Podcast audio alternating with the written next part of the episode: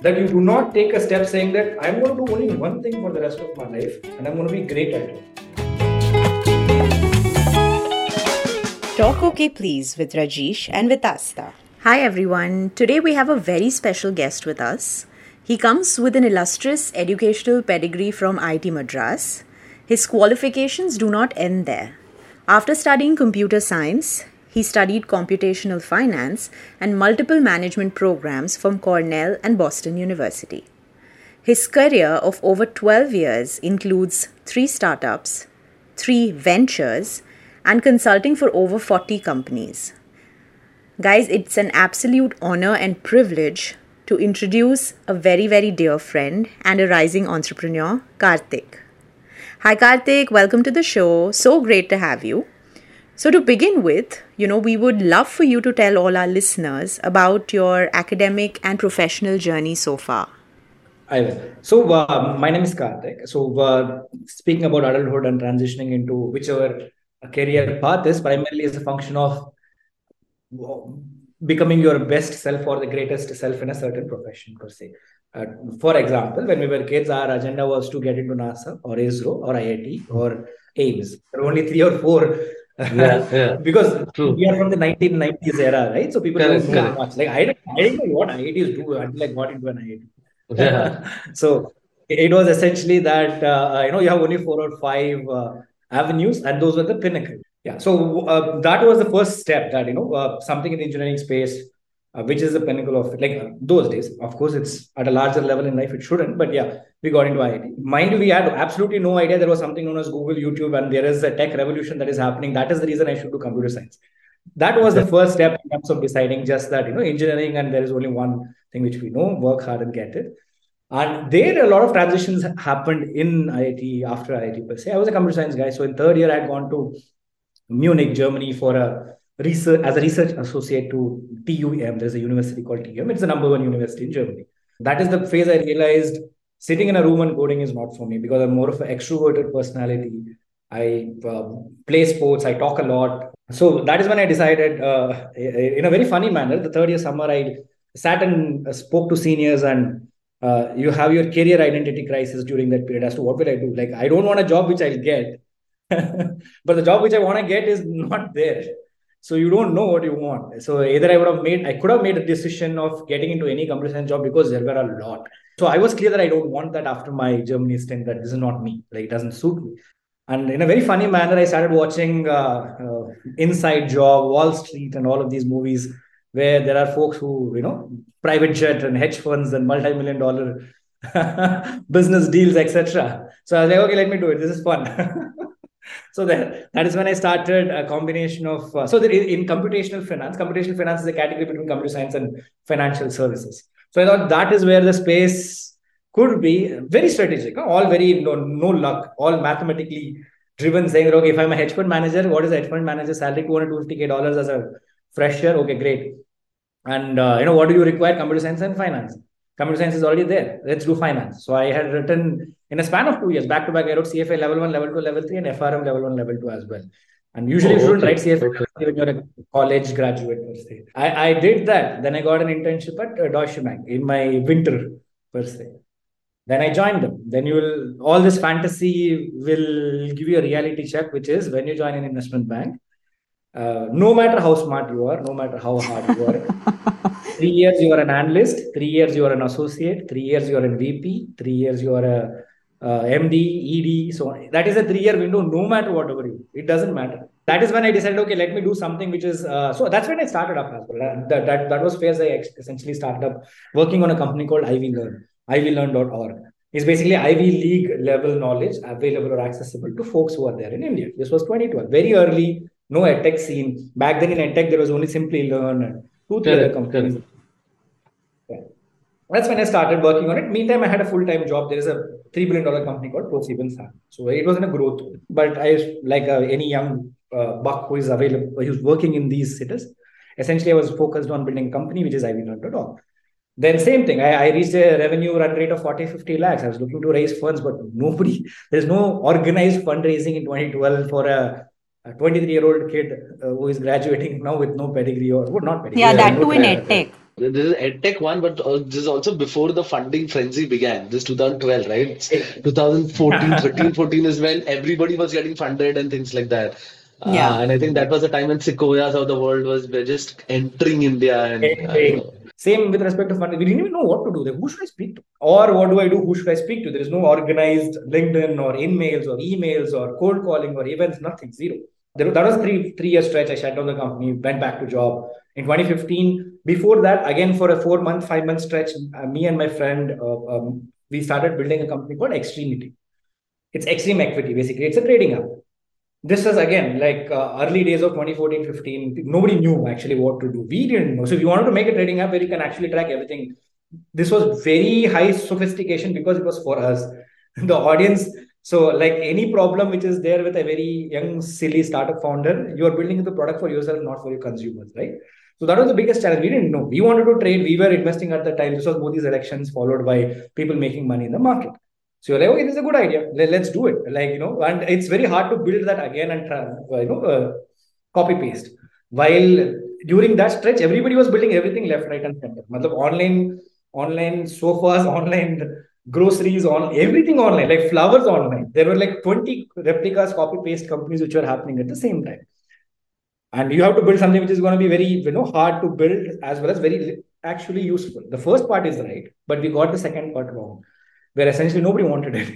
We wanted, we went to angel broking, IIFL, we had meetings with them, in-person meetings. This was again very early, 2014, 15. So there were no Zooms or media calls. Crazy as it sounds, like we I was extremely ambitious. Like I could not put it in words in the way that I wanted to get into certain companies, score certain marks, make boatloads of cash, grow financially, uh, then fame, etc. will come into picture.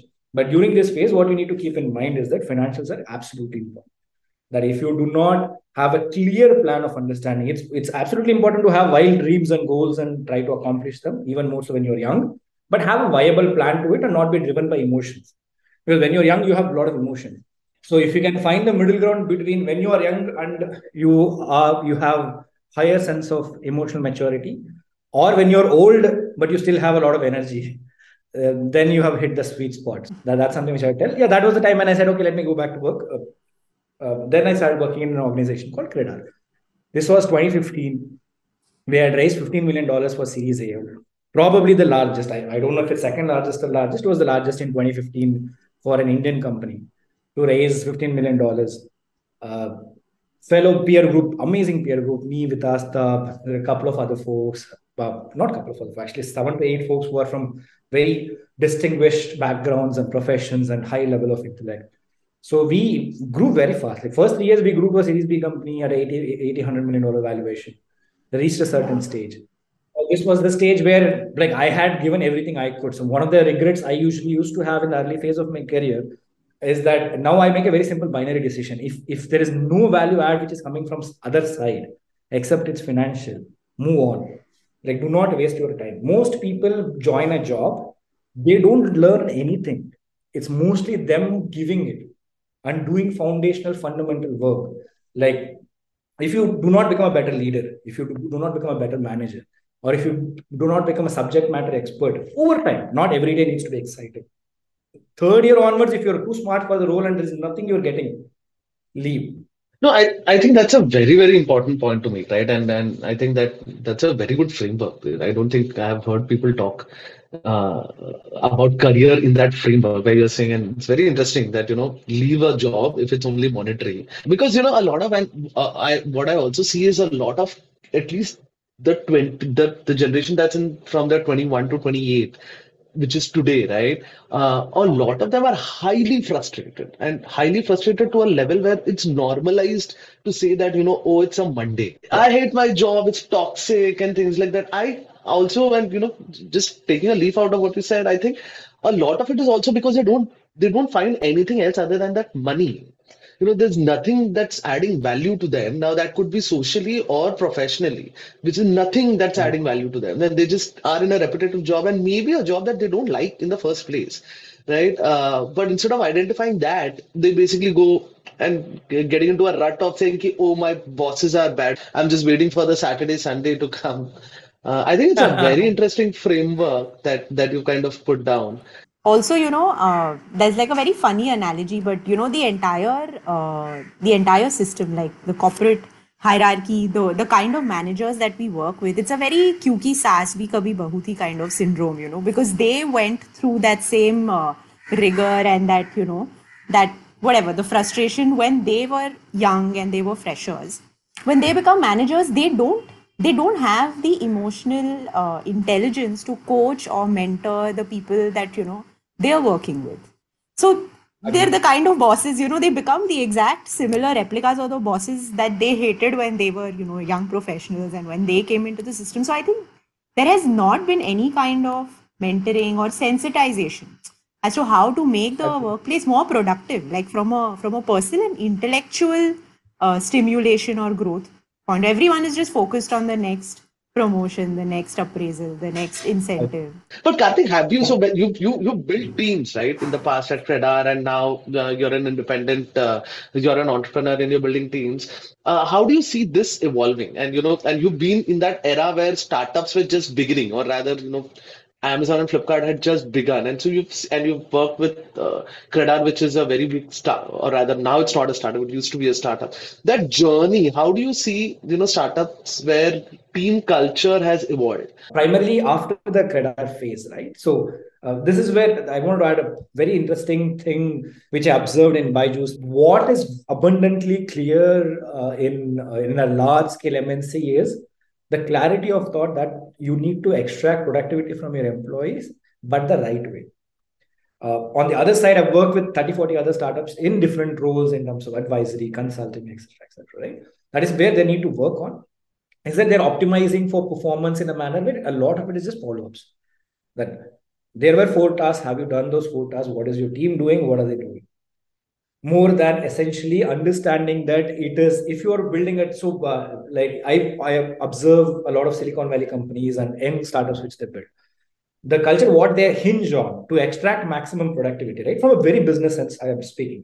Keep the humanity aside. It's you and me against some cause. It's you and me against some uh, uh, group of people etc etc that they have identified their framework. This happens in sports as well like professional sports if there is no cause for me, why would I work 12 hours a day? Right? That is essentially the reason. Like you are saying, I don't, I cannot pay because I don't have money. Understood. You are saying that I cannot give you too much time or space to do whatever you want and pursue your goals. Understood. Then give me something bigger than that. Don't be pretentious. Just be very, very abundantly clear that this is a problem that has to be solved by a group of 30, 40 people in this meeting room. And that requires essentially communicating to those stakeholders saying that you are the person who owns it. You are that man or woman who is destined for dominating or doing a great job in that category. And make, make sure that the feedback loop happens. Like if I don't have a reason and, it, and there is no monetary add or value add or time, it won't happen. Instead, they focus on saying that, okay, understood. You are here for six hours. How do we maximize your productivity? Who are your team members? How can you tell your subordinate that extract your creativity, your performance? This is your position. They're just waiting for you.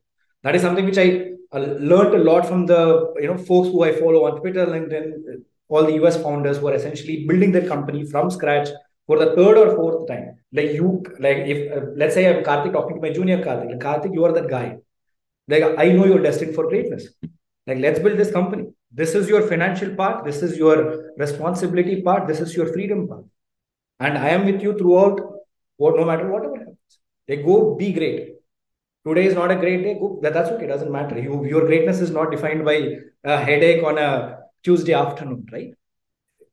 That is essentially what people need to do. If I don't have a purpose, the that is essentially what we are lacking in our adulthood, most likely, right? The competitiveness. There is no competitiveness because I'm competing against the market. So everybody slacks down dramatically. The other side of it is also that while I agree, not every business can be built in an altruistic manner, it's important that your employees or whoever it is understands that okay, this is the business which you're going to make this much kind of money, and you can handle this category, drive sales revenue for it, and you will make so and so.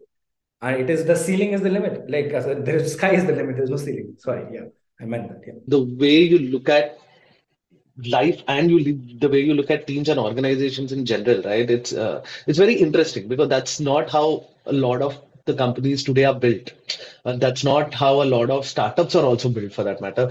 Even though people keep saying this in, in the startup world, there's this entire notion of, you know, what are we building for? They never talk about revenue or profitability the way Tata's talk about. But they will talk about, yeah. you know, we are going to change the world and, you know, there's this sense of purpose and etc. Uh, but having said that, after a point of time, wo dilute ho jata. You know, because it's, it's, it's not the true, it's not in the true sense. It's just uh, one vision statement that's there on your PPT.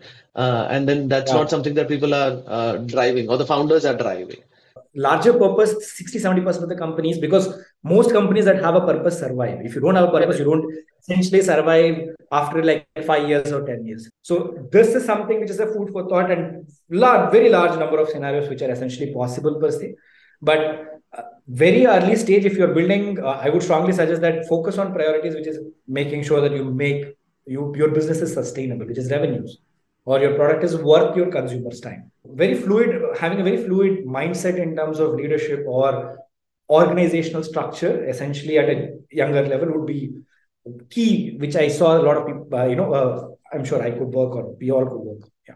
Help me understand, you know, with the newer generation and your your team, I'm assuming comprises of a lot of these uh, this younger talent. Uh, one, one, one is yeah. So one is the sense of purpose, right, which drives, etc. But also the people that are coming in the workforce now, right? Uh, uh, this for whatever reason. Now there are various reasons. One could be, uh, you know, certain privilege where they come from in terms of, you know, right. So you find a lot of people who get in and then they're like, you know what, I just want to go to the Himalayas and then you know open up a uh, cafe and you know this is not what I want to do. Yeah, yeah, yeah. With a stand-up comic banda and you know I, I just want to do slam poetry and you know that's not uh, uh, that's where my heart is and that's where my passion is. So how do you kind of get that? You know, and when you're working with that group of people, uh, how do you how do you get that kind of commitment and you know which is long-term commitment? When we were all young, right? Uh, I was fairly organized in the way I how I want to lead my life in terms of taking a break and figuring it out and writing it down and stuff like that I had so many such cases with designers, more so because designers are creative people by nature. Designers are primarily that how can I be creative for a couple of hours and produce a brilliant piece of work? And the remaining six hours just goes into making sure that this two hours of work is being produced. Become a great designer in the next, or a great product manager, or a great marketer, or sales guy in the next one year, two years, three years, right?